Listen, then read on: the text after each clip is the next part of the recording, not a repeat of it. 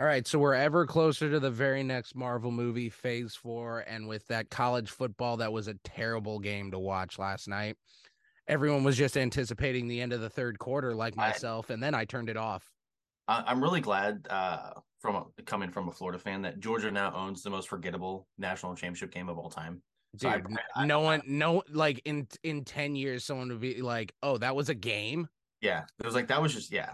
How did I'm TCU get into the championship? Like, how did they let that happen? That's going to be a, a, re- a, repeat conversation. But, anyways, the only reason I was watching it was because I was waiting to see what they were going to give us in the newest Ant Man 2 trailer, about two minutes long. Well, yeah. I will say a lot of stuff that we already saw, a lot of stuff that we already saw, a couple new things.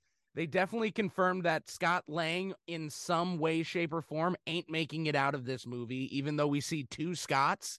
So I think there's a way that they kill off Scott Lang, but Paul Rudd stays in the MCU.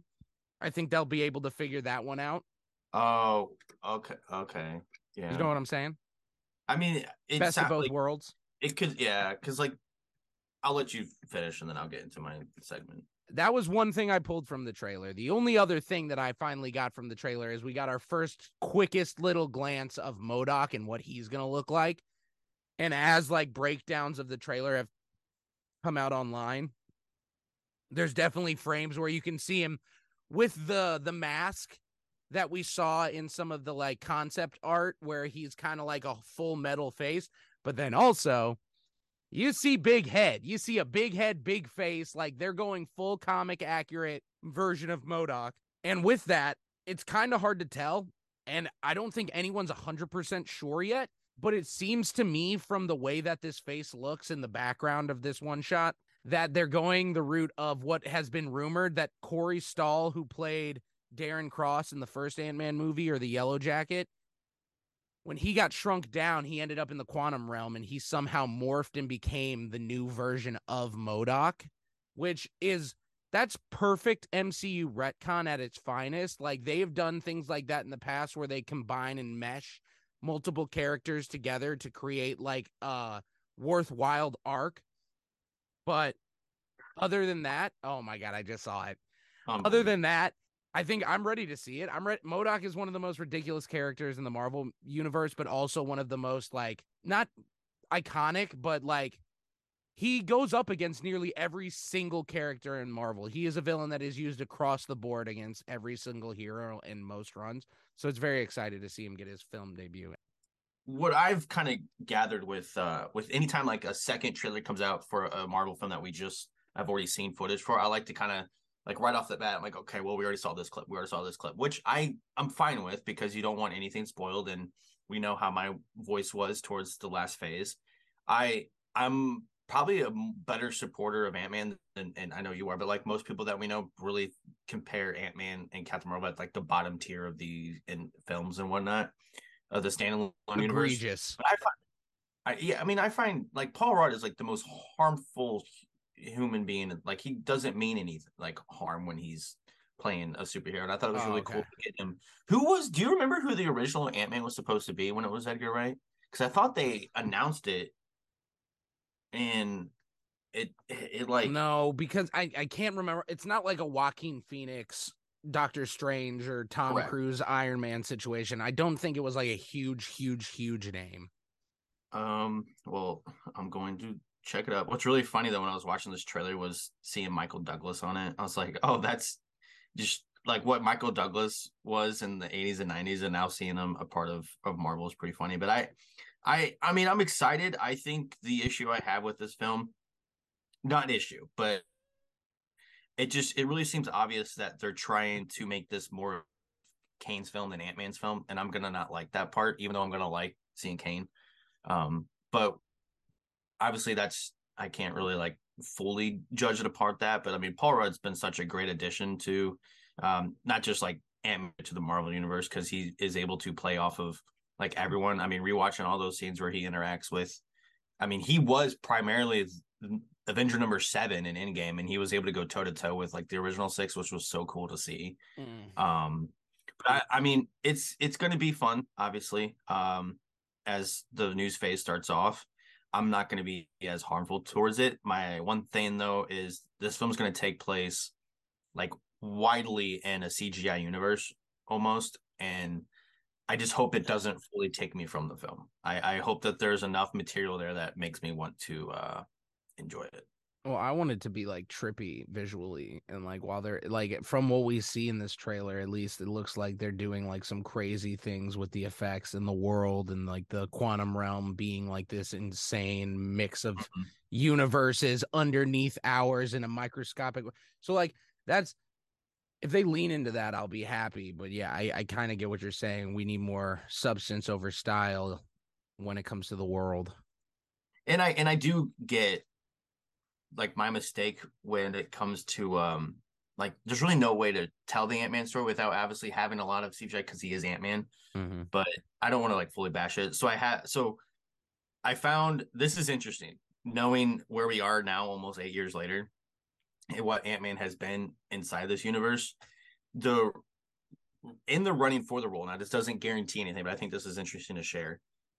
Adrien Brody, Ewan McGregor, and Joseph Gordon-Levitt those are bad.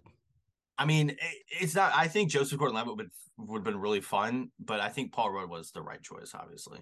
Well, they definitely were never going to do the Hank Pym as a younger person mm-hmm. route, because like well, as like most of us know in the comics, Hank Pym was the original Ant Man that like hung out with Iron Man's and Hulks and was the Avenger with Janet Van Dyne. But in the MCU, they aged him up so that they could bring in the second Ant Man, who was Scott Lang as the main focal point of the series. But like yeah. all those actors you just named, shout out Scott Pym and not Hank Pym, or Scott Lang and not Hank Pym to me. Mm-hmm. Mm-hmm. But you know, we're we're almost like a month away, so we're getting real close to uh to that. But absolutely, honestly, here's what I'm looking forward to, folks. Today we just got the trailer for uh, part of our segment that's going to be coming up later, our most anticipated of the year. But we got our first look at Ari Aster's new film, Beau Is Afraid, uh, originally titled Disappointment Boulevard. Uh, this film stars Joaquin Phoenix. There's also looks to be uh, some fun bits with Amy Ryan and Nathan Lane that I'm obviously head of. Oh, dude, Michael Gandolfini in it. Oh, yeah. what's he playing? Ooh, that's cool. Okay. um, so this this was originally going to be a like a the almost what three six hour comedic disaster film, like a comedic horror film when RES was making this.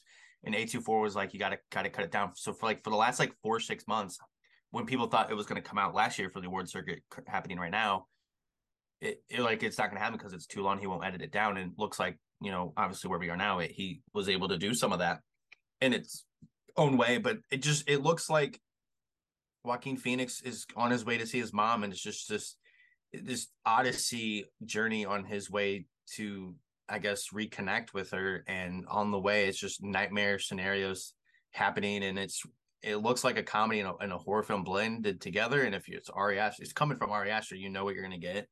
Um, this won't be the last time we talk about it. I think the trailer did a really good job at like giving you an awareness of what to expect rather than like we're only going to show you a snippet and then you see like so much more stuff when you're watching the movie. I and I don't want it to pull away from people, but this looks exactly what I was wanting.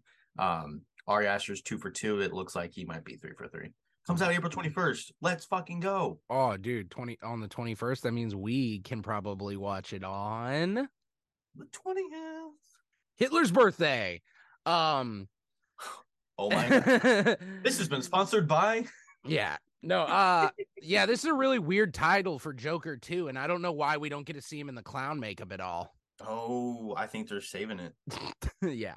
No, uh this I remember the conversation around Ari Aster's new horror comedy mm-hmm. for like the last three years now, and like we've just been waiting and waiting and waiting, and then we heard about Joaquin Phoenix being a part well, of he, it. get even more on like the second he won Best Actor too, so it, right. it added more anticipation.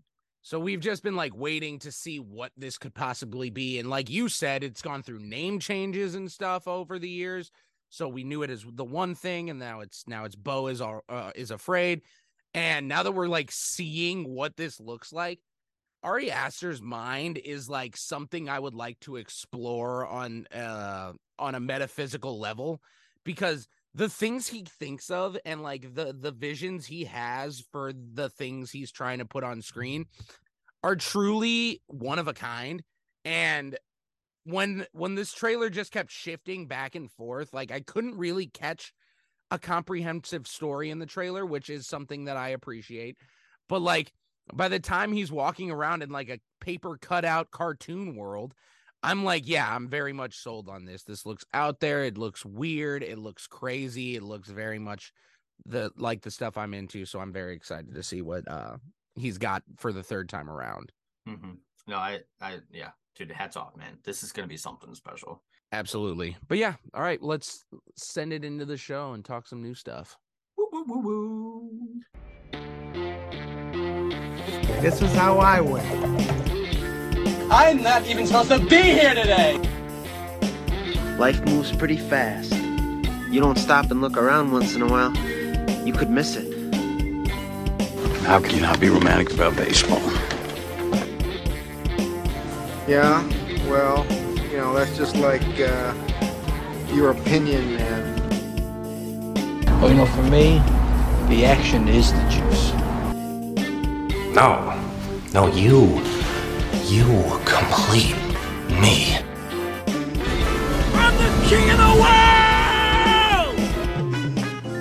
If you don't have a good sense of humor, you're better off dead. 69 dudes! Welcome back to the Cine Rivals podcast, folks. We're back from a short hiatus here after the new year. Episode 51. Here goes 50 more. No, I'm just kidding. Uh, anyways, when we start this podcast off today, we are going to go through a couple of the new movies, one of which from last year, two of which already from the year 2023. We're already getting on top of our game here early, even though the movies we watched, not that great. Um, but then by the end of the podcast, we're going to stop and discuss our most anticipated movies of this new year, what we're looking forward to, probably our 10 most anticipated, and we'll get to that when we get to that. But first, like I said, a movie that we just let slip through our fingers before our last recording session of our podcast last year Puss in Boots, The Last Wish a movie that seemingly everyone has been talking about, rave reviews across the board from not only just like kids and families, but critical reviews, like getting very, very high scores on Rotten Tomatoes and, and IMDb and whatnot. And no it's the second Puss in Boots movie in the sixth or seventh franchised Shrek movie. And DreamWorks just decides, oh, let's put out a highly above average animated feature with a all-time villain and a brand new fast-paced animation style that kind of like was like that thing that reinvigorated this idea for this movie and i think kind of makes it feel a little bit that much more special. But after saying all that if i'm coming in here my, with my personal opinion i'm not quite on the hype train with everyone else. I think this is a very very good uh, animated film. I do not think this is like an all-time animated film and like one of DreamWorks' best movies ever. I really don't think so.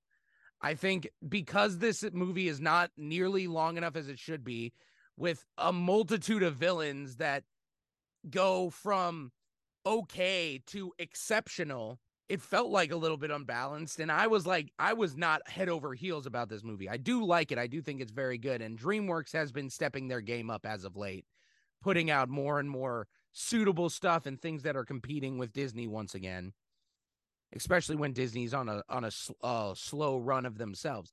But yeah, I just I was I didn't love this movie, but I really liked this movie. Uh, I would I would say you know the year 2022 was not uh, the kindest for animation. There really wasn't a whole lot that stood out. I mean, it looks like what's going to win animated film of the year is going to be a story that has been rehashed and rehashed and rehashed, and it is what that is. Um, unless there's a small chance a, a Wait, wait, wait, wait, wait, wait, wait, wait. in a wait. You think this is gonna win best animated film now? No, I said what's a story that's already been rehashed. Read between the lines. Pinocchio. Okay, there we go, folks. Thank you. Oh, ah, you should see his reaction. Damn it. Um, Well, Pinocchio's in this movie too, so in your face. uh, yeah, better version if you ask me. Uh, that so is we- one of the best versions of Pinocchio. Is the Shrek version? I I mean I I didn't I did not hate the film. I just I don't think the script was as obviously like I mean it's pretty freaking morbid for a kids film. Like it handled it talks Oh about my God. like like you wouldn't believe it. And I'm kind of wondering like are we at the point where we just have to start making animated films more suitable for adults because this is crazy. Well, I mean, that's what Pixar's always been doing. But yeah, Perrito is like, yeah, the, my owners threw me at the bottom of a lake and I was able to get out. And they were like, they literally It's talk like, about dude, trying to murder a dog. you, man. Yeah, yeah. It's crazy. Um, I, I mean, it, I didn't. I, animation was really good, though. I will admit that it was dude. pretty po- positive to see. Uh, just the sights. I wasn't a fan of the first Puss in Boots, but this one was. I thought was uh, substantially more better. Um, I will say afterwards, I am in a dire position for wanting Florence Pugh to play a live action version of Goldilocks. Um, if I can put money in a jar and, and raise money for that, I would I would certainly do so. But I I I mean I didn't hate, dislike it, but like we were saying, I mean this year's been such a wishy washy with animation. I I see I'm what you did curious to see how this it ends the year in a more more respectful note to say. But I'm just I'm also kind of upset at how it ends because I don't I think that's the biggest uh blue balls you could give a man, honestly. Like yeah, no, I mean, teasing was pretty honestly not respectable for the older generations. here. I I think it was DreamWorks saying, "Hey, we know we've talked about doing a Shrek 5 since 2016. It's still on the docket. It's coming eventually." I think that's what that was. And I will say, if they do make a Shrek 5, I do not want it in the animation style that this movie was in. I want it to look like the other Shrek movies. Mm-hmm. Well, easily, definitely. Yeah, I mean, yeah, I don't know. Yeah, like I said, we're at the we at the Cine Rivals podcast are not nearly as high on this movie as a lot of people. Like, dude, a lot of critics fucking are over the moon about this movie, and I just think? Hmm? Is that why you drafted it last night? well, I'd be. I mean, I th- I- it's gonna get- would- it's one of the five best nominated, or it's one of the five best animated films of the year. So I I picked it up because it's gonna get nominated, but mostly because I noticed that. I yeah, I have Wendell and Wild, but those are getting nominations. Chase had Strange World. So I snagged it before he could get it. I listen. I if came Oscar night and this was announced as best animated film, I wouldn't be upset. I wouldn't. So I think that's that earns. Dude, I love that it's a competitive year in that category with Marcel the Shell and Pinocchio from Guillermo del Toro and now this movie. It's like the first year that like it's three movies and Disney is nowhere in the conversation. I was, and they had movies that came out. And they had five four So movies that came out this year. Yeah. All right. Well, we can um we could shift that one kids movie, kids oriented movie to a, a child oriented film, right? No, Yeah. it's No, just absolutely. a toy. It's just a toy used to uh as a coping mechanism for young children that have gone It's a through. it's a toy for that kid who has no friends. Yeah. Uh. So in case you haven't heard, Megan came out this week and made quite the uh the debut, uh, racking in almost thirty million dollars, which is almost double its bu- its budget, which Oh my god. people pay to watch horror films.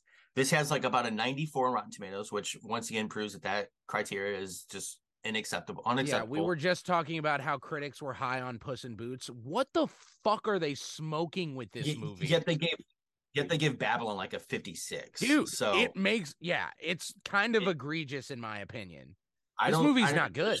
There's, a lot of things we just can't trust in society anymore. Um, and I don't want to start putting in people's opinions on film in that category, but I think we might have to. I think this is the year where critics' reviews and ratings just get shot through the wall. I mean, they're off to a terrible start. They are. They're 0 1. The box Right. office, now listen, the box office is one for one, and we can support that, but we don't have to support the film that earns that. Yeah, a bad movie is can make money, but when people are saying it's a good movie, that's where we got to draw the line.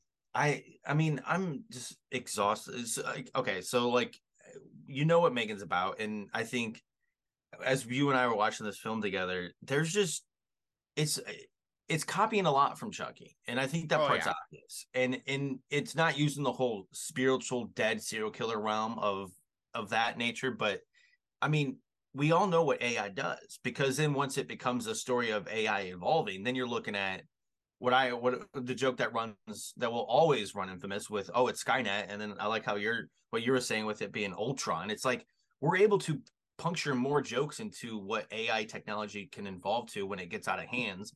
And it's like we've been here before. And Allison Williams playing the, the lead character here, she shows like no investment in like understanding she's supposed to be this brilliant genius and that's her job. But then when these situations starts arising and all of a sudden bodies start popping up, not to mention there's not there's hardly any body count in this film. This is kind of like the Halloween ends film we had a couple years ago where it Mhm. advertises as a a near slasher, but they don't do too much, and I wish. that could yeah. be due to the PG thirteen edit. But I just it seemed like she on a character built like a character art kind of assessment, she like really failed as a whole, and then her niece is probably one of the worst performances I've seen in a while because like we joked about and you brought it up. Um, if you remember, you can say it about her grieving process because I don't want to like totally steal your thunder here. Oh yeah, she was more upset over losing Megan than her two parents in a car crash. Yeah, and I and it didn't even click to me until you said that. I was like, wow, this this is like she finally started like screaming and freaking out in the car. But like moments after we find out that her parents at, were like in a tragic car crash, and her aunt's picking her up at the hospital, she's just like, "So this is my room." Yeah, and Like even what? I would be like, "Where's my mommy and dad?" Like she's not an old girl. Yeah. And that Even here's that's where my problems in this film lie. There are two major problems. They did a fucking terrible job setting up the characters before introducing this Megan character. And then Megan was unsatisfying throughout the entire movie. Like she was supposed to be your appeal piece, your like campy, ridiculous murderer slasher that was going to like lead you through this whole film. So maybe you can give a little leeway of not establishing the introduction story for our characters. Like that's fine. But you made us not care about the characters. You made Megan not really interesting at all. And the most egregious thing that probably hindered this film from being as successful as it could have been, even though like I'm saying that, but it is making money and getting a high Rotten Tomato score. So I don't know how much more conventionally successful you can get. But this PG 13 rating is one of the most egregious uh examples of a studio strictly hindering a movie from being what it could potentially be solely for financial gain. It's January. We get it. Right now, the people you're going to get in January are like teenagers and like people with a little bit of extra free time who uh, didn't get like off on the holidays or whatnot. And you just got to get their butts in seats. And to get teenagers and like younger audiences butts in seats, you have to make it PG 13 or they have to be 17. It is a like, it is a legitimate rule that hinders a movie from making more money. And we get that. But when you are putting this PG 13 rating on this movie, when you are giving us these scenes that are like about to go the place where you want it to go, because I think the studio knew what they were doing with this movie. They weren't making a conventional horror movie, they were trying to make the campy, kitschy, so bad it's funny and outrageous movie like like Troll 2 or even like The Room. Like they were intentionally trying to make that kind of movie. But every time we almost got to that kind of Yeah. movie, it cuts away. It sh- it it like hides the the the amount of gore and bloodiness and graphic horror that it could have like threw in our faces and really elevated that whole experience for me as an audience member. But every time that I thought the movie was going to get good, it's like, and next scene. And that was just, I couldn't take that. Like, I really couldn't. Yeah, it, Like, I- I laughed a lot, but it wasn't, it wasn't laughing because the movie was trying to get a laugh out of me. there's this whole like crowd of people who are talking of, its campiness and how it's in on the joke, and I feel like It's in on the making a movie of joke, but it's not taking the joke as far as it can go. And that's my issue. I, In on the I- joke, but they're not doing, they're not making a good joke. there there's a lot of uh scenes where it's like when it when it like in terms of physics, it, that can't be pulled off.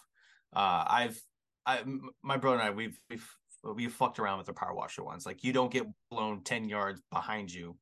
Um, quite, quite frankly, you just don't. Uh, and I know because like you obviously, uh, were saying this to me, but like when I was voicing my frustration, like obviously people could say, "Well, oh, you didn't like it going into it." I at least gave it the time of the day. I did. I mean, at a point where I mm-hmm. wasn't going to watch that many movies this year that didn't interest me, I at least sat there and gave this movie the full ninety minutes.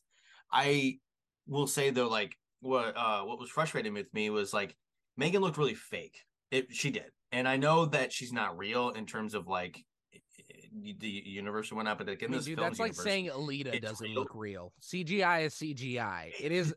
We are not in the. We're, we are. better. We are still years from a There's a world glo- where we you can said it yourself. There was like very glossy tone to her face when. But it's because she was supposed to look like a doll. I it just it distract. I mean, it it just. Uh, I was fair. just like, come on. Fair. I don't know. I I was very uh, and like there was a scene where this kid was about to rape the doll, like he was in the Yeah, process of it or before Megan something. over. I don't know. I just it it and like what you call like it was very predictable in its Oh, um, foreshadowing because you were you're like oh that robot is gonna be the one that kills Megan and then sure enough and I don't even fu- fucking spoilers who cares if you're one of the thirty million that's seen this already congratulations. I I don't know like it's really it's just ah, it's frustrating. It is. It really is. Like when you know when people come to me this year and they like oh that art house film of yours that you love so much it's really not that good i'm going to remind people of how actually fucking shitty megan is and then we'll get together i worry about the people like james wan and, and jason blumhouse i mean I, I don't think blumhouse cares Well, but making money. Jason Blumhouse is gonna say every movie that his company makes is good. Hmm. That's just a part of the job. I'm, I'm out of coffee to keep that conversation going Nah, it's all right. yeah. I mean, I just I was ready to enjoy it like a motherfucker because of everyone else enjoying it as I- much as they did, and then it. I had more time. got there. i enjoyed myself more in morbius than i did in this film and that movie gets shit on like no other I mean, no. Anyways, if you don't have any more thoughts on that, we can talk about another movie that. oh yes uh, please the, let the scott cooper expert take us off What the fuck? What did I say this time? I like if You said his actively tried- talents. transformative talents. Oh, I'm Transformative sorry. That sounds better than he's really good at making you feel like you're in the place that he wants you to make you feel like you are in. Uh, I looked. You've only seen two movies of his, I've seen two. That's surprising. and, I, I've been telling you to see a couple of them as well. what the fuck is the other one? He's he's so, okay. So Scott Cooper's directed. Uh, Yeah, here we go. First, this isn't the first time he's worked with Christian Bale. Uh, so obviously we're talking about the Pale Blue Eyes, the Pale Blue Eye, which is the Netflix film starring Christian Christian Bale and Scott Cooper. But Scott Cooper directed Christian Bale in Out of the Furnace, Hostiles, and now this one. I think right off the bat, uh, Hostiles is one of like the most underrated films I think in the last couple of years. That movie is just really, really, really, really good. And Christian Bale obviously makes it what it is. Um, but like what you're talking about with how it how he's able to what's up? No, I ha- okay. So I have not seen. I've only seen one. I I want to watch. I still need to watch Crazy Heart. That is a movie that has been on my watch list for a very long time. But I have seen a movie he acted in, which is Austin Powers, The Spy Who Shagged Me. Okay. Anyways, yeah, no, it, I I think he did. Um, I'll go ahead and and carry this. Uh, Oh, okay.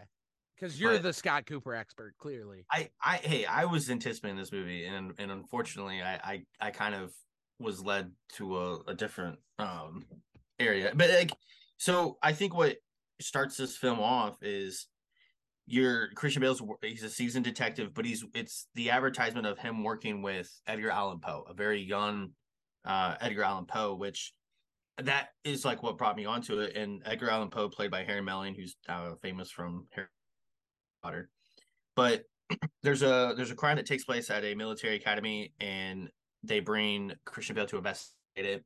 And I don't want to go into spoilers in this section uh, in my first runoff here, but I I enjoyed like obviously the atmosphere he created here and just like that cold and winter vibe to it because I haven't really seen that in a in a detective style film like this in a while and and that was pretty neat. Uh, this was just a film that kind of has the recipe of everything I want from a film like that. But then once we get into, um, once we get into uh, what the story is about and like the mystery unfolding, it kind of got a little slow. I know what you were saying about the pacing is exactly correct. Like there was like a solid 30 minutes where I'm just like, oh my God, what's going on? Like it's not that you lost track or you forgot what was happening, but it just almost was like there's too many suspects in a way, or there's too many blinding turns. And I just I was kind of wanting a little bit more from it. Uh, I thought Christian Bale was fantastic in it. I mean, for a year that he had Thor: Love and Thunder and Amsterdam, I think this was his uh his best take because he didn't get a he he wasn't able to he didn't get dude he was a six man playing uh, Gorr the God Butcher. All right, Yeah, he didn't get that many was, playing time. He was Playing. eating up the He was- scenery, bro. You you you know I I liked him in that one, I, and I think Christian Bale did a, a fantastic job with this one. It's not my favorite with his collaborations of Scott Cooper, uh, and and it's you know it's a really interesting story. It's really cool seeing like a young Edgar Allan Poe kind of uh, learn stuff along this way of what come to know him as as a poet and detective of the detective genres and whatnot. But and going into uh do you want to say anything before we get into the spoilers because there is a section of this film where you Well, don't want to spoil I, I guess I could. I just want to agree with you for the most part. I thought the mystery as a whole worked and the characters worked, but what was my problem with the movie was the structuring and like how the the movie played out, and it just felt like there there are slow burn movies, but sometimes movies just take their good old time and need to pick up the pace and move the the plotting along and this movie just didn't know how to get to the next scene to the next person some of the time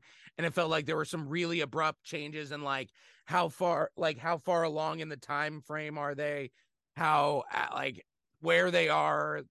I it was a little bit incoherent in my opinion in that regards but by the time it got to the end it started to all weave itself back together so i was appreciative of that and like i like you said up top i am the the Scott Cooper expert, and this man was like had us steeped in this like 1890s or whatever old New York army base during the revolutionary times or whatever. Uh, and all the snow and all the gothic atmosphere and everything about that nature just screamed at uh, Edgar Allan Poe and his poetry. So I thought the tone of the movie and the look of it and, and the aesthetic was was maybe the best part of the movie but like I said, I just I just didn't I didn't follow the movie as well as I think a mystery of this nature needs to me to to do. And but like you said, like we can talk about the twist at the end. I think that may be one of the that may be one of the most superior parts of this movie is having this twist of Christian Bale's character, who's the who's the detective, goes about solving this mystery in uh, what seems to be the accurate manner with this like family of people who are like Satan worshippers. But by the very end of the movie, it takes that secondary turn where you find out it was in fact him who was performing these murders in sort of a revenge tear for what happened to his daughter. And that is impressive. I did not see that coming. I, I don't you- think I've ever seen a detective story or a murder mystery where this is the outcome, where the person who solved the mystery was the true villain. I mean, you watch more of this stuff than I do, but this is I don't want to the spoil it. first times I've ever seen Yeah. that. Yeah, I don't want to spoil it then. Fair. yeah. Well, when there was a moment when you called me and I didn't tell you what I was doing because I was watching a movie and I didn't want to like fully reveal where I was, but I had about 30 minutes left in the movie and the case was already solved. And I'm like, Mhm. what the fuck? Like, what more could this movie give me? You know? That's And- dude, totally how I felt leading up to that point. and yeah, it's like it's two hours and ten minutes, which isn't a whole lot. But when you know when you have thirty minutes left, and the big reason why you're here is solved, you're like, okay, there's definitely something coming up. And and I thought like obviously with this giant family looking for immortality, like I like that segment. I didn't like how like big and distracting the family was to the overall story. Uh, and I think the reason why they did that was though to give Edgar Allan Poe a purpose within this story, which makes sense. Uh, however, like what you were just saying with the twist at the end, where it's revealed that Christian Bale's character is the kind of the puppeteer of this all, where he's pulling the strings and he's the puppet himself because he's directing the hand of this detective's case, and he was able to orchestrate a, a mean uh, of these are the people that are responsible for all the killings, and it wasn't just me. Like I, I really like that, and I think Christian Bale's obviously an actor of his stature that's able to pull that off. like imagine if oh. that he's not a bad guy at all. Like he's can't, he's not capable of pulling something like this off. Well, in fact, he he is. Um, he it, it's it was interesting. Is like when the movie picks up, he's at the river and he's he's washing his hands, but you don't notice that.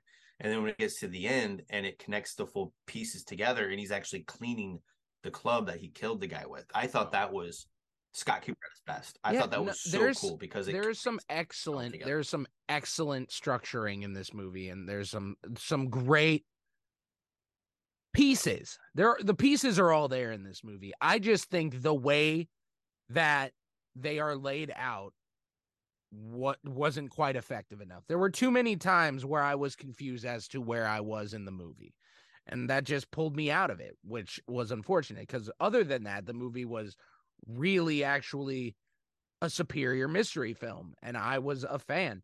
Like I said, it it's so crazy to me having this situation of the guy who's solving the mystery of the murder gets to write the narrative of who actually did the murders and he just made sure he just had the right people to blame and like you said he was pulling all the strings when we got to that point by the end of the movie, it actually made me more satisfied, like brought my review up because of that ending. And so it it was almost there for me. It just it it just had to be a little bit more structurally sound to get that much more of a rating with me, but I'm a fan and I definitely want to give a at least Hostiles for sure. I want to watch Crazy Heart. Antlers was a, a big question mark when it came out last year, and I just never got to see it. Or 21? You saw antlers. 21? No, that you saw antlers. I don't think I did. No, you did because you were the only one that liked it as much as I did. Bro, I don't think I did. You did. I'm I'm looking at it right right now. You did. You did. Oh, 'cause was right. With produced by Harry, Del what's her face? Yeah, yeah, yeah, But yeah, yeah. Antlers was also produced by Del Toro, which was really neat. Yes. Um, yeah, And- I mean, oh yeah, and Jesse Plemons. It's all coming back So, to me. I always look for, I always look forward to um to like Scott Cooper because I don't think like he doesn't like obviously direct these big blockbuster films and whatnot. I mean, I know when Black Mass came out, that was such a letdown critically for a lot of people that he had. I mean, it w- wasn't what you're expecting from him, but he has this upcoming film called uh Hellhound on his trail. Um, Oh, there isn't a neat. cast uh, attached to this, but this film is basically it's it's about it's the backdrop of the civil rights movement.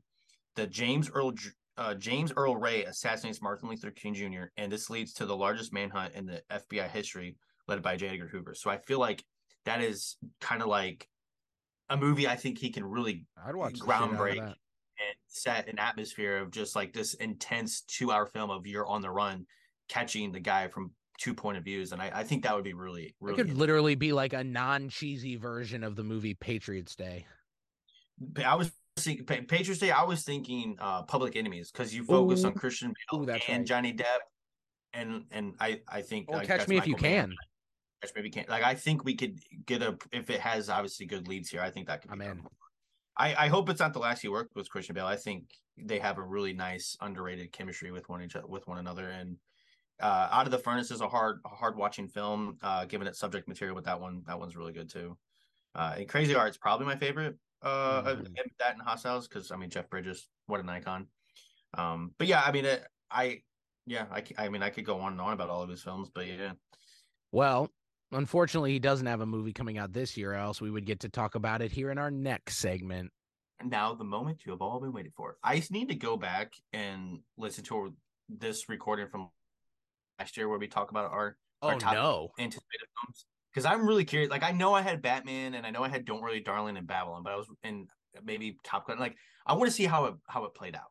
Dude, I Um, swear to God, if I had Halloween ends in mind, I'm gonna shoot myself. Fingers crossed for Halloween. you fucking bitch. All right. Uh, so, so how we're gonna do this is we we each have ten films of our most anticipated uh from this year. What I'm gonna what I like about this, and I know this is gonna be true, is that we're gonna have a very different films to talk about, which is gonna be really great. Um, Right. I'm going to talk about actual films and you're going to talk about things no one's going to see. uh, people are gonna see it, but probably not till the end of the year when they're given screeners. But that's fair. Um, I do have a, a see. Here's the thing though, like the films that I have selected, obviously ring true to me, and they also have like very big directors attached to them that haven't been in. I mean, in screens in a couple time Uh, big name actors that are my personal favorite. Stuff that obviously makes sense. And to start it off, I'm just gonna name. I'm gonna name my ten through six and give you a little like snippets on what to anticipate Well, for these. Dr- drop a drop an honorable mention or two also before you do your 10 oh. through 6. Very nice, very nice. Um, okay, oh, okay. I'll drop three because this is such a big list, and I'm I'm really trying not to do the blockbusters, okay? Because I Okay. I know people on here already know about the Barbies, the Creed three, the Indiana Jones, the Dunes, the John. Like I know you guys know that. So I feel like for me, I want to give you some anticipation of something you're unaware of, like holy shit, that's gonna drop. And and yes, uh, that that's hopefully to be the case. Um, so I recently uh last year I was rewatching uh I was listening to a podcast on on uh with the director and he was talking about one of his upcoming films and he's not a big name guy but he he's been been around the works uh his name is Sam Esmail and he's if I'm not mistaken is the creator of Mr. Robot and he's directed a couple feature films but mostly television is what he's obviously known for um but he has a movie coming up called Leave the World Behind and it stars Julia Roberts, Mahershala Ali, Ethan Hawke, Kevin Bacon I'm gonna give you those four and it's basically about a husband and wife uh, head out to a remote corner on Long Island, expecting a vacation with their teenage daughter. However, when the owners of the rental home return in a panic, one night they suddenly all uh, in the city that they live in suddenly blackouts. These families are now forced to live in this situation without knowing one each other, and I and I think it's called Leave the World Behind, and I and I think that could be a sneaky uh, a sneaky entry into like people's top top films of the year. Uh, now here's one that I don't know if it will come out, just given I don't know, but it's directed by Ben Affleck, a personal personal favorite of mine and a, and a friend of the of the pod. Uh, this is Air Jordan. Uh, this is literally the story of Nike's long shot effort in signing superstar Michael Jordan. Ever heard of him? Uh, to the shoe company, and it's it's gonna sound crazy. It's gonna look ridiculous, but I mean, this movie stars Matt Damon, Ben Affleck, Jason Bateman, Viola Davis, Chris Tucker, Marlon Wayans, Bro. uh, Chris Chris Messina. I mean, there's so many fun people in this film, and I can't wait to see this one. I was about to I- say this isn't on my know if it's gonna list. Yeah, I I- don't know if this this wasn't on my list because this doesn't have a release date. but it's already been shot though, so it's just I don't know That's how long crazy. is going to be. Now, this other one is a sleeper pick of mine. Um, Oh, there's, no- lord. there's not much about this one, but this one stars Miles Teller coming off the hot success that he had in this year, and Anya Taylor Joy coming off the hot success she's had. So she's been a star. Um, but this one's called The Gorge, directed by Scott Dickerson of very good fame, and it's two very different, uh, two very, very dangerous young people Dickerson or Derrickson? Is Derrickson, it the sorry. it's the guy that did Doctor Strange. Yeah, Derrickson. Okay. Uh, two very different, dangerous young people find a soulmate in each other despite the corrupt and lethal world that they operate in. I feel like this could be some kind of like spy or apocalypse kind of film, but I, I don't know. It, it kind of really, really hit me. Those Wow, those are man. honorable mentions. I, I'm easily, obviously, looking forward to that one. Um, but if we're rounding up my ten through six here, I got Asteroid City, Wes Anderson's new film. Uh, going to be a time period piece. What I'm excited about this film is that he's working with Margot Robbie, Tom Hanks, and Scarlett Johansson for the first time. I know. Um, so I'm excited Oh, it's good to have new players in a Wes Anderson feature. I'm I'm easily excited about that one. Uh, my next one, number nine. Uh, this is a what's probably going to be A24's ease like heavy hitter going into the award season, but uh, this one's called the Iron Claw. This is the story and of the rise and fall of the Von Erich family that basically was a dynasty of wrestlers that made an impact in the 60s. This stars Zac Efron, Harris Oh, Dickinson, right. and Jeremy Allen White. I I'm excited for this one. Uh, um, I I think this could be like an interesting, and it also has like Lily James, Holt McCallany, Maura Tierney. Like this has an interesting bunch of people, but I I think this could be like uh, a rebirth for Zac Efron. Like people could be like, oh wow, he actually is an actor in some areas. Yeah, I guess the caveat to my list of 50 most anticipated movies of this year was on Letterboxd they had to have 2023 on their date. Cuz I didn't have any of these cuz none of them actually are dated Oh, with tw- 2023. Well, here I'll, I'll Cuz like one, I knew these were coming out. I knew about these movies. I just I'll, I'll give you not- I'll give you one that is going to come out this year. Okay, Uh, there we go. This is a 2023 release date. It's gonna. It was supposed to come out last year, but obviously the things happen. But this is um, reported right now. The first cut, three hours, directed by Ridley Scott. Napoleon with Joaquin Phoenix. That is on my list. I I I don't know what it, Joaquin Phoenix and Vanessa Kirby, and I I'm in. Like this is going to be an interesting film. The Uh, poster has me sold, dude. Just I- like this Joaquin Phoenix like painting of him in Yeah. the French uniform. He looks like what I imagine Napoleon Bonaparte to have looked like. Yeah, and the fact that we really haven't like gotten anything from him, I'm excited. And Ridley Scott is like a master at period piece films. And like, yes, this man won the best picture performance for a Joker, but this could easily put him back in contention for like a too, performance of this prowess. Um, yeah, the Joaquin Phoenix has like he's something, man. Uh, and then I got Poor Things, which is Yorgos Lanthimos' next upcoming film. Uh, this will come out this year, on my list. Even even though it doesn't have a release date. Um, this is this film stars Emma Stone, Willem Dafoe, Mark Ruffalo, Christopher Abbott, Margaret Qualley. Like this has a really solid cast and supporting cast, but this is about um Yorgos is the director of The Favorite, uh, Killing of the Sacred Deer. A director that I'm like obviously real interested in Lobster. And this is a film that upon drowning herself to escape her abusive husband, a woman has her brain replaced with the brain of her unborn child with the help of an eccentric scientist named Goodwin Baxter. Um Willem Dafoe plays Goodwin Baxter, and I can't. And Oh, there it is. I was like, and so like I I'm I'm so on board. I'm so on board. Um so give me this. Easily give me this. Um and obviously that that one probably has the likelihood of just not making sense, but I'm still here for it. Um another film that I'm uh, looking forward to my number 6 to round this all off here real quick uh is Ferrari by Michael Mann. Uh I am Mann- Ferrari. Ferrari Adam Driver Yeah. playing Enzo It's Ferrari in his name. it's gonna be so fucking sick. And like these set photos of him in makeup and like it just it just screams best actor. It really Yeah, does. And this yeah, is yeah. oh my god. This is gonna really kick me in the nads, man. I'm so fucking ready for it. All right. I got that one on my list too, so that's good.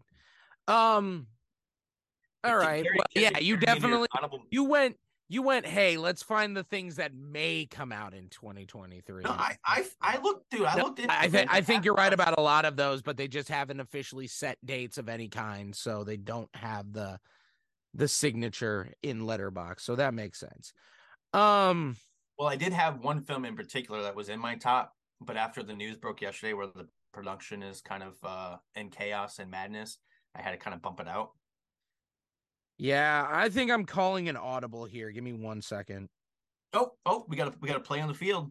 Cause, cause No. here's the thing. I mean, I'm gonna give my honorable mentions to things that are like just wholeheartedly me that I cannot wait to watch. Uh, things like the Teenage Mutant Ninja Turtles movies produced by No, Seth I'm- Rogen, I'm excited for. Ghostbusters Firehouse, the follow up to Ghostbusters Afterlife from like Jason Reitman and his team with those those kiddos. Um, but I'm right there with you with Asteroid City. Can't wait to see that. And then Cocaine Bear, easily one of my most anticipated movies, sheerly on premise alone, with the the amazing poster that uh we have. And then I think the one that I will actually go into talking about is maybe my biggest question mark of the year because I really think this could easily be either Disney showing that they need to make major changes in their animation department because they have lost their way, or a very major return to form in the animation realm when it comes to Disney and their and their Walt Disney animated pictures. It's a movie called Wish. It was announced at D23 and it's basically with this being the 100th year of the Walt Disney Corporation, like Walt Disney started Disney like as a company in 1923. We are in the 100th year and with that they decided to put out a movie about the wishing star, the overarching wishing star that has been like a presence in the all of the connective Disney movies that we've seen, most of the Prisoners movies. Like it's the wishing star from Pinocchio, basically. And they're making a movie that is kind of like a fourth wall breaking, almost like nod to themselves about this wishing star with a brand new princess played by uh, Ariana DeBose. So I am very excited for this. It could, I really hope it's the return to form that this studio needs. I really do. But yeah. Other than that, Winnie the Pooh, Blood and Honey, but then we'll end in there. Jesus Christ. No, I'm just kidding. Uh, okay. So n- now for my my actual top 10 going upwards, I uh at number 10, the thing I just switched the into the spot for Ninja Turtles is Oppenheimer.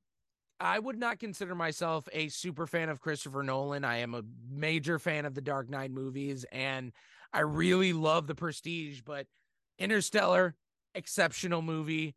It's not something that I cling on to. Inception, I have only seen once and I didn't honestly love it the first time. Oppenheimer seems like a a very up my alley movie just because not only is it a massive cast, but it's about this like World War II history of the atomic bomb and I don't know that this has been really touched in feature film since maybe Doctor Strangelove.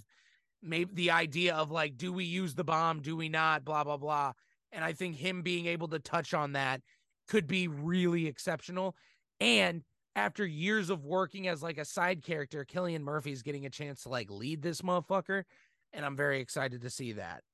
Um, after that, at number nine, another movie, or this is a movie that legitimately could be either bad, like really bad, or a emotional send off that we all want, and that is Indiana Jones and the Dial Oh, of. Destiny. What? Good, good, good. Okay. No, I was I I, I was I like, where'd you, where you were dude? I just with the fourth one being the fourth one, and with uh, with our guy, uh, oh my, Harrison Ford being as old as he is, I just don't know what we're gonna get. But the underlying hope that I have for this movie is in James Mangold, who has become one of my favorite directors to watch as of late with Logan and Ford vs. Ferrari. And him being able to tackle this movie. And from what we see in the first trailer, I'm very excited to see what they can pull off with this movie. But there is always going to be the residual fear that this is going to be a mess. But I have high hopes. then after that, nope. I I'm actually sorry to bud, but like, do you remember back when they were about to cast like Chris Pratt or Bradley Cooper? Oh yeah, they wanted to do a prequel. They wanted to do redo it. something that was inside the like span of time between the beginning of Last Crusade and Temple of Doom, and they were gonna get some younger guy, and they're like, Harrison Ford had to step in and be like, "Fine, I'll fucking do it again." Jeez, Well, he, and and he likes this more than Han Solo. I think that's he very loves this obvious to- character. for He's so protective of this character. But yes. Um, after that, a movie that we're getting very soon, and we talked at the top of the show, Ant Man and the Wasp. I do think this could be either another average Marvel movie or an absolute game changer in the Marvel world. It looks like it could have the emotional weight that you need. It looks like the spectacle is there.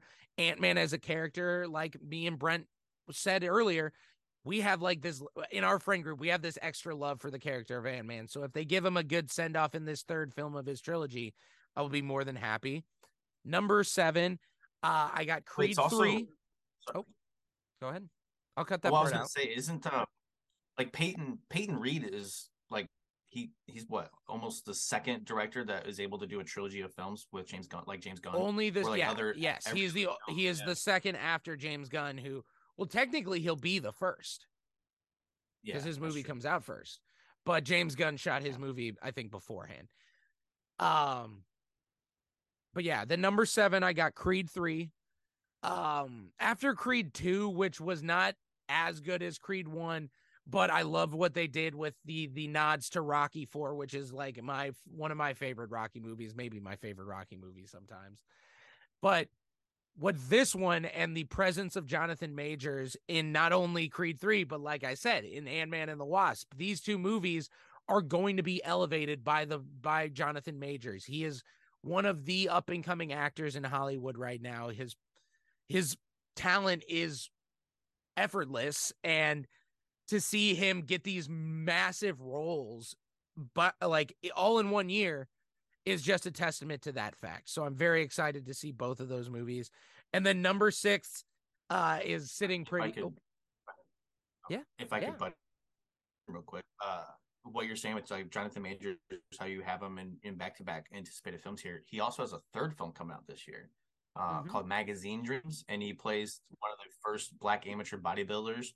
Uh, I'm going to be very curious to see how that one is. It, it looks like it's it's running in Sundance this month, so it, it'll get first looks at that. so that's why he got shredded. He's going to have a year. Apparently, that's why he got shredded. Yeah, not for Creed, not for the Marvel movie, which normally you get the star getting shredded. He got shredded for a bodybuilder movie because this dude is massive now. It's insane. Mhm. But yeah, I'm very excited. He's hell of a hell of an actor. And then my number six, Uh, what I'm anticipating as maybe the funniest movie of the year is Barbie. Oh yeah, I had It's that. In my, been pretty, and I cannot wait to see what they have to offer us with this fucking movie. I Anytime they allow Ryan Gosling to be funny, I will buy a ticket. I don't give a fuck. Like it could be a Barbie movie, but if they're letting him be funny, I think he is one of the most underrated comedic talents in Hollywood, and I can't wait to see it. It exactly. Like I, I think his performance in this in Saturday Night Live when he hosted it was probably like still holds true to like the last 10 years. Like his episode was freaking hilarious. Dude, the bit on Jimmy Kimmel that he does with Will Ferrell, the yeah, knife the guys, knives, the knives guys. the knife guys is one of the funniest late night talk show bits of all time. And and they've never been in a film together. Can you believe it? Yeah. I would oh my god, Spirited would have been so much better. It it would have legitimately been a better movie if it was Ryan Gosling instead of Ryan Reynolds. And I love Ryan Reynolds. It would have legitimately been a better movie. You can see my face like that. Yeah, that is a that is a oh. revelation we've just had together. All right. It. Now, the creme de la creme of what we are looking forward to of this year. I will just jump right into my number five, which I think will end up being a little bit higher on your list. So I will keep my notes a little bit brief, but Mission Impossible 7, Mission Impossible Dead Reckoning Part 1 is going to be the best action movie of the year after a year where we had, oh, is it not even on your list? I forgot about that. I'm having a full Home Alone like scream Dude, moment. This I is incredible, folks. Films on this list. I have a hundred films on this list, and it's not even on here. Dude, how the fuck did you do that? I have 103, and I completely forgot about that movie. Oh my god, yes. This is an all-time moment on the Cine Rivals podcast. Oh my god! Wow. Well, then I guess I'll go into a little bit more detail about this. Well, movie. I'm gonna add fi- it to the fucking list. Yeah, absolutely. I can't fucking Oh, wait. I wow. cannot wait for this movie. It's a long time coming. After we saw what Tom Cruise is still able to do with box office, I cannot imagine how much money this is going to make. He is truly the last of the movie stars that can like sell movies on his name alone. And this Mission Impossible franchise has only been evolving in its in its level of action spectacle from day one and it's one of it is one of if not arguably the greatest action franchise in film. I cannot wait to see what they have to cap off this final like mission for Ethan Hunt to take. Yeah, I can't Oh. believe that just happened. That is an amazing thing. I thought it would be your number 1. Number 1. This is uh, this is stunning. This is I- a showstopper. Th- that yeah. Um. Okay. So since I just had to add that into my top five, I won't say where yet. Um. I'm gonna quickly, uh, my number. I'm just quick. I'm gonna quickly bring up my number six here. Absolutely. and then go to my number five. But uh my number six is Maestro. Uh this is Bradley Cooper's next directorial film. Um Yes. and I think uh it also has Carey Mulligan, Jeremy Strong, Maya Hawke, Silver Silverman is in this film. Um My love. and and so this is obviously it's a portrait of Leonard Bernstein and the this All right, I I understand.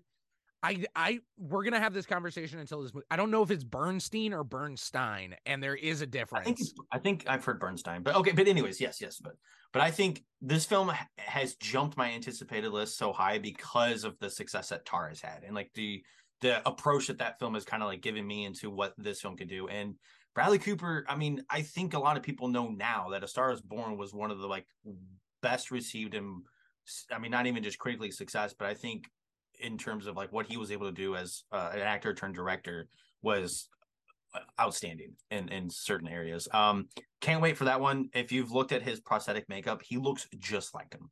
This is an early front runner for make hair and makeup, if you ask me. But I, I'm excited for it. Bradley Cooper is easily like one of my top five favorite actors. And going into number five, uh, you made mention of this one in, as your number ten, but I have Oppenheimer. Um, after that first trailer, I mean, are we fucking kidding me? Like Christopher Nolan is there's no reason like he gets ridiculed as the director he is. I mean, he has a love for cinema that is almost an unspoken language to some people. But yet, if you're able to read what he's putting on screen, it is some of the most like well captured, but also like authentic reality of like what he can do. Like he really transforms time. Obviously, he has a boner for it, but he's able to like tell a story that is just as meaningful and impactful with the characters. And I think what he has going on here with Oppenheimer and like the the building of the atomic bomb and like how he's really going to be pulling this off with practical effects and not just like CGI and whatnot. I I think this is going to be fantastic. Yeah, it has an abs- absolutely insane cast, but that's cool. Uh, I'm just as excited to see Cillian, Cillian Murphy as a lead in this as anyone. Uh, but I also am going to be excited to see Robert Downey Jr. Uh, in a more um, crucial role to a film that's not him playing Iron Man. Or Uh, so- yeah, oh, shit. So I'm excited for that one. So yes, I I think after the first trailer, I was just like, well, cap it off. Movies, movies are are getting like 2023 is just gonna be so much This better. feels, dude. This feels like a real year. As like something I can finally fully say. What uh, you can go to your number four. All right. My number four is a movie that I have had my eyes on for a very long time, concept alone, but mostly because of the director who is behind the movie.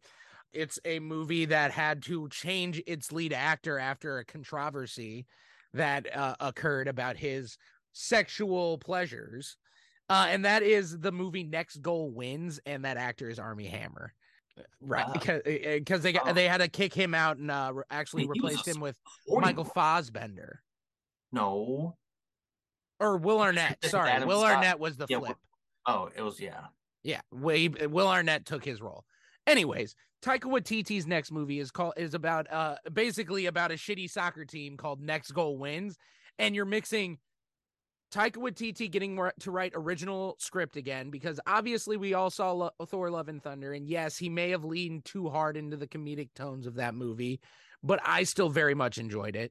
You got him being able to touch on soccer, which is something I've played my entire life in a sport that I love. And I mean, Michael Fassbender, Will Arnett, and Elizabeth Moss are the three leads that are attached to this movie. And we don't know very much at all about this. We don't even know if he's really working on it. Uh, it might have already been shot because this movie has been in talks since the pandemic. So it is up there in the air whether or not we get it this year. But if we do, it's going to be very much at the top of my list of things to see. Right now it has release date of September, but it's been in the work or like he's been done with it for a while. I just think Right. they didn't release it for whatever reason. Well, I think that whatever reason was Armie Hammer.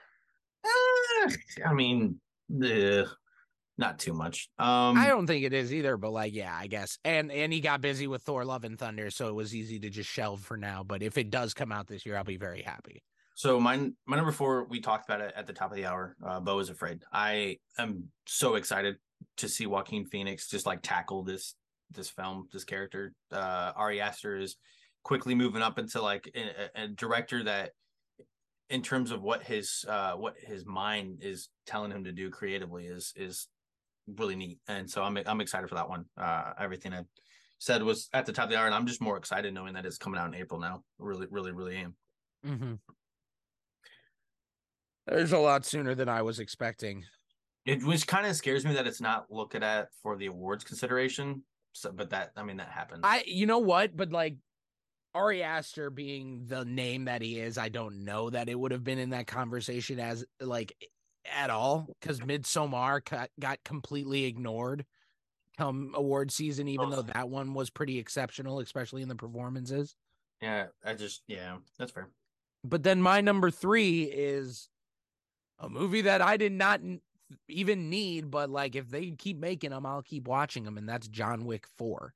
Oh god, okay, you scared Yeah. me for a second there. dude literally there there is going to be some stellar action this year between this and mission impossible and i'm assuming the choreography in creed 3 is going to be fucking insane when it comes to those fights i cannot wait to see what we have coming and john wick has just been stepping the game up every movie in the action department more spectacle more spectacle more spectacle besides the fourth movie, we're getting the ballerina series, which has now been confirmed to have John Wick in it, and that's starring Ana de Armas.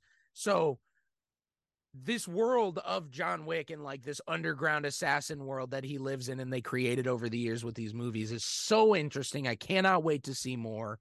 I'm gonna end up seeing this with my friend Tom Barra, who is my friend's dad, and we're gonna have the best time watching this movie. I cannot wait. It looks incredible, and they're adding fucking Donnie Yen to this movie, one of the all-time martial artists in film history. So I'm so excited to see how they're gonna go toe to toe. on the note with um like not only are we getting ballerina that also just last month signed norman reedus which is going to be freaking outstanding. Um we're also getting the continental tv series which is like a prequel to the origin of the hotel which is going to be awesome. With Ian McShane.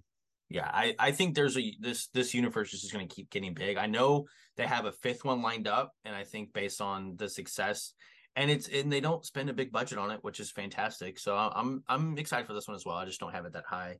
Uh my number three uh mission impossible dead reckoning. Uh only reason Oh, why- dude, it's no way.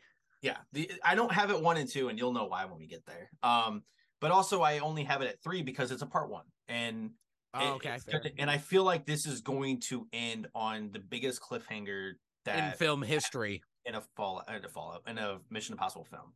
Um, it's it's going to be an intense uh, ride at the at the at the cinema, you know, film and whatnot. And I think Tom Cruise is going to own the box office again. I think he's going to ride the success of Maverick into this film, and it's Mhm. going to be a treat. And what's going to be even more fun is that Barbie and Oppenheimer come out the week before this, and it's going to be an insane two and a half weeks. An Yeah. insane two and a half weeks. I can't wait for July. Literally, put, just put me in a coma right now.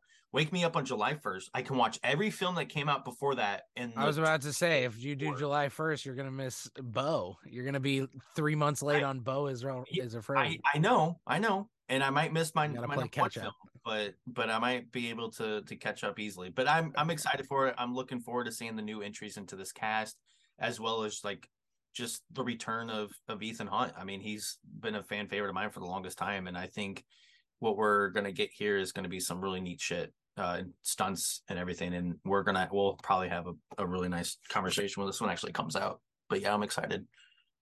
Yeah, I don't know what we're gonna do. We've already done a Tom Cruise podcast. We couldn't possibly talk more about that man, could we? We we could do a spy film. no. Okay. Spy film. Yeah, see, I already have these. Or ideas. just like, or just like a full me- uh, retrospective of all the Mission Impossible movies. Fair, fair. Anyways, uh, I love what you said though about that part one statement because at the end of the day, I think that's actually why my number two ended up in the spot that it's in, and that is Spider-Man into the Spider Verse Nice. Part one. And because of this being a part one, we just I just know that the story is gonna end before I want it to, and I hate that. And that is that is something I always get myself a little frustrated with. But god damn it, if if the first Spider-Man movie was or the first Spider-Man into the Spider-Verse movie was wasn't like the most not underrated, but like surprise of that year. It was the best comic book movie we've had in maybe years just because of what it's all able to do inside of this animated realm that it has with all these fantastic characters and all these different versions of Spider-Man's, these great voice actors and seeing that they're just doubling down and throwing as many Spider-Mans at us at, as we can, like new Spider-Mans like Daniel Kaluuya, Kaluuya's Spider-Punk or whatever. I cannot wait to see what they have to bring us in this movie. Uh it's gonna be a hell of a ride.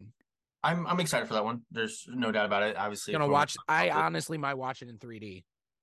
Yeah, yeah.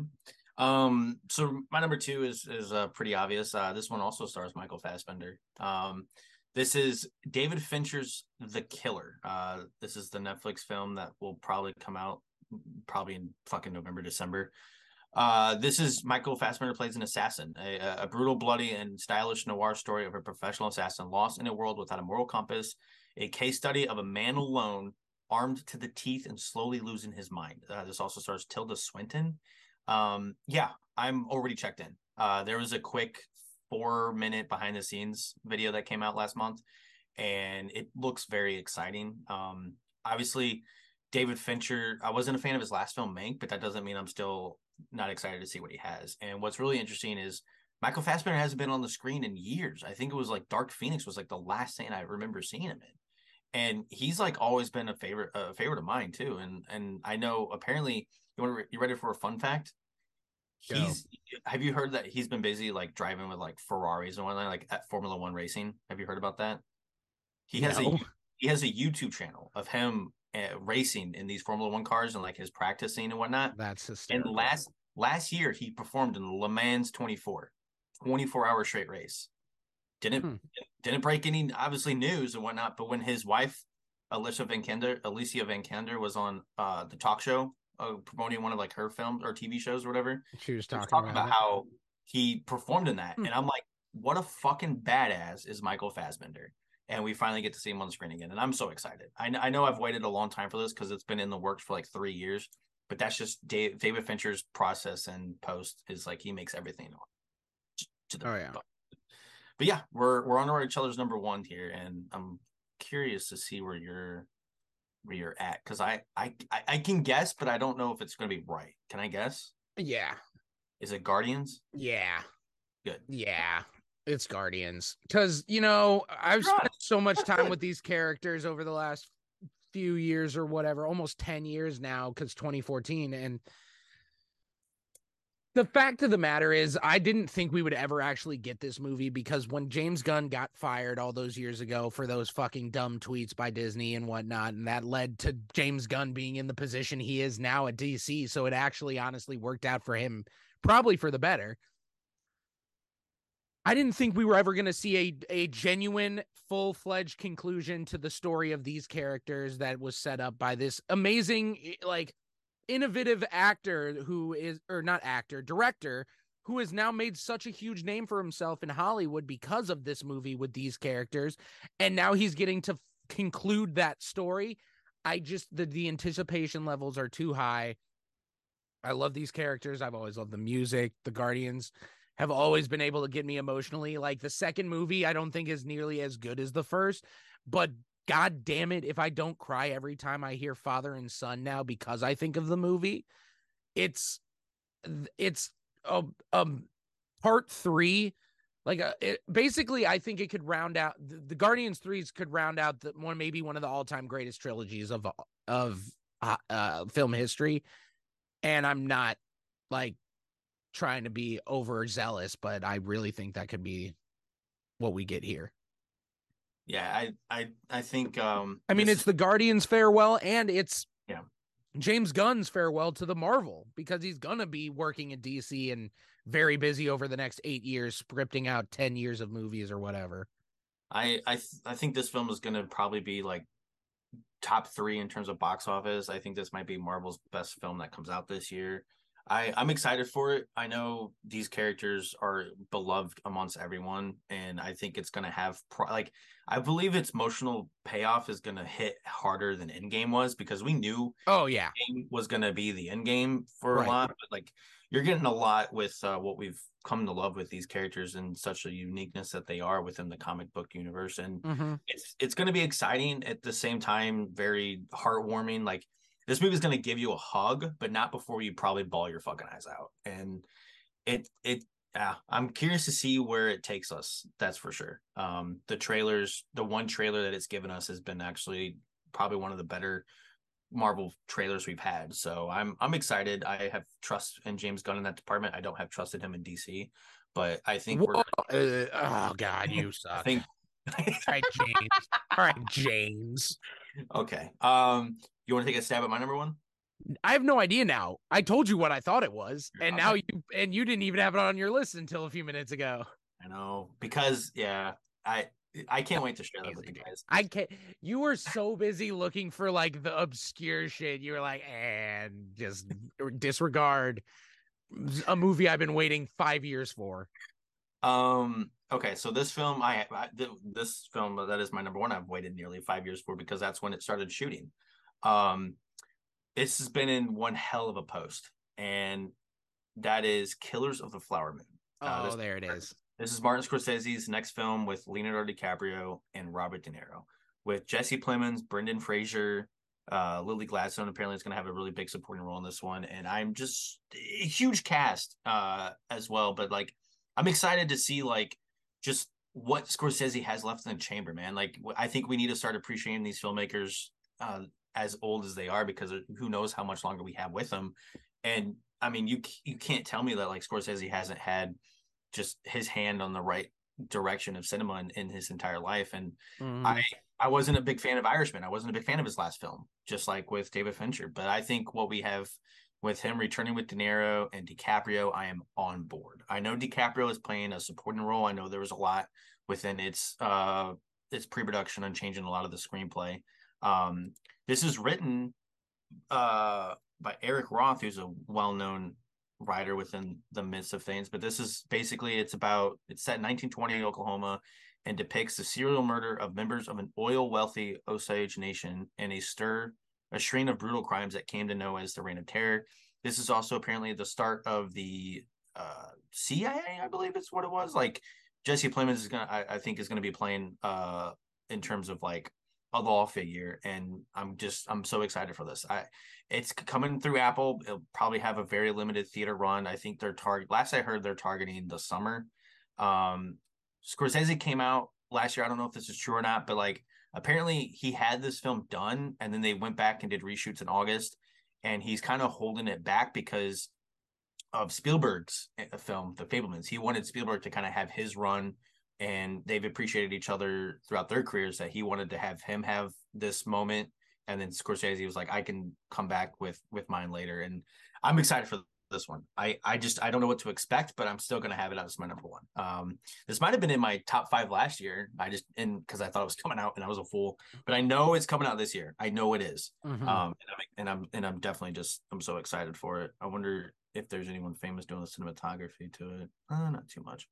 Um, I'm I'm so pumped. Is it did is Apple doing uh, a Ooh, limited this- oh, limited time release? I'm sorry. What? Is is Apple doing a limited release in theaters? Yeah, sure?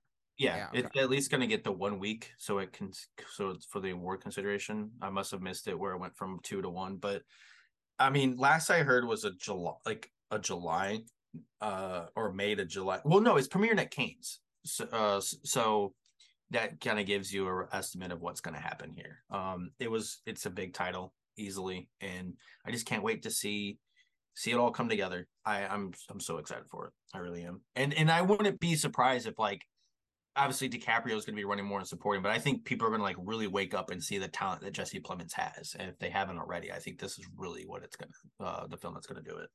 Absolutely. I he'll always be budget Matt Damon to me though. I forget that he was in Breaking Bad every time I Hmm. clips of that.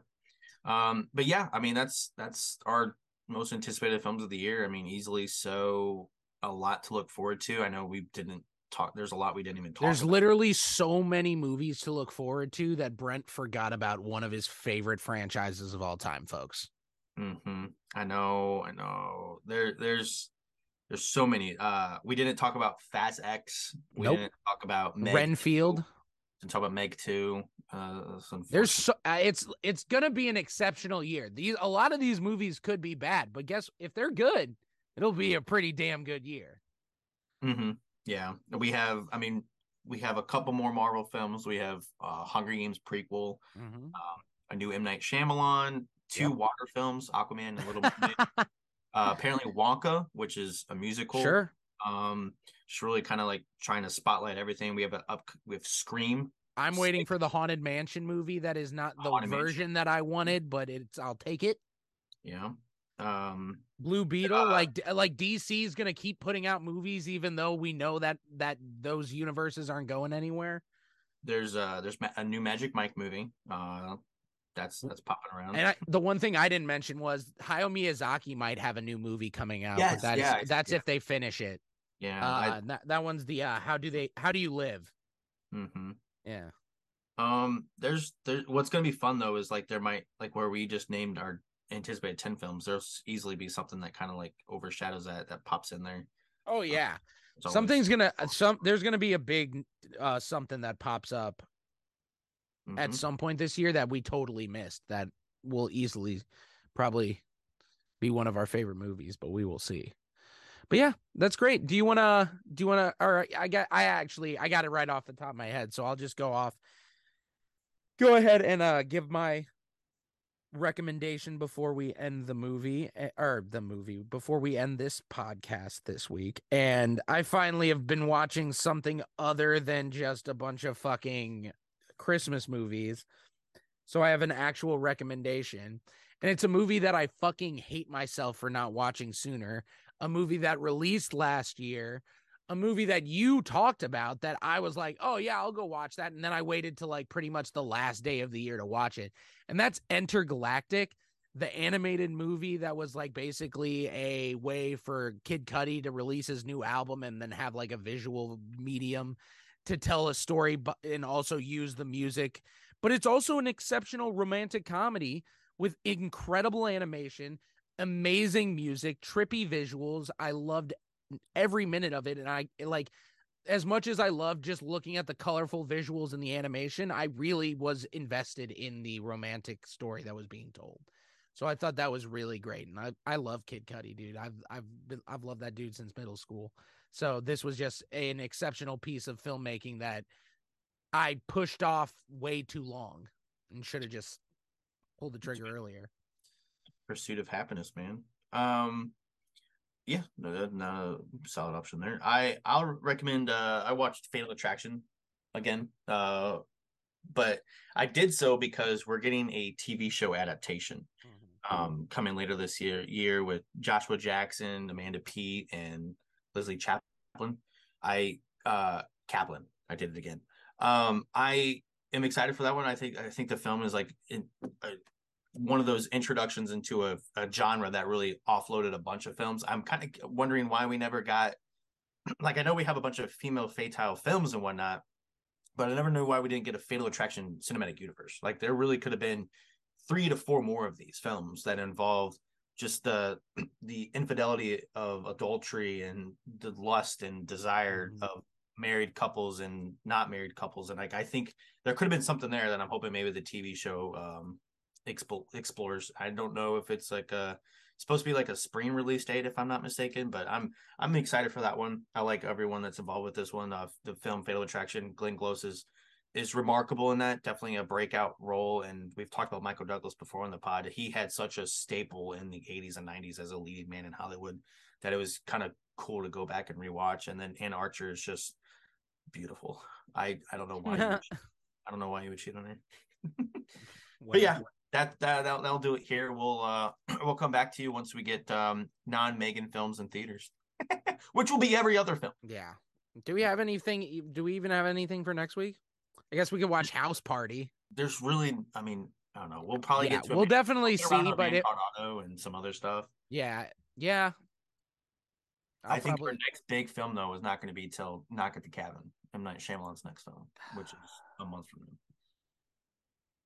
Which I'm looking forward to it, but Ah. unfortunately, the second trailer. You know, really I think I'm pretty sure it's number 50 in my top 50 most anticipated movies of the year.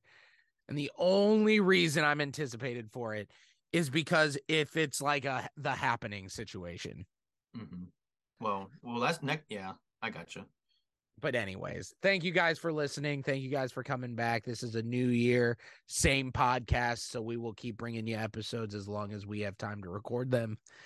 um, but for Brent, for Brett, for the Cine Rivals podcast, I say farewell for this episode.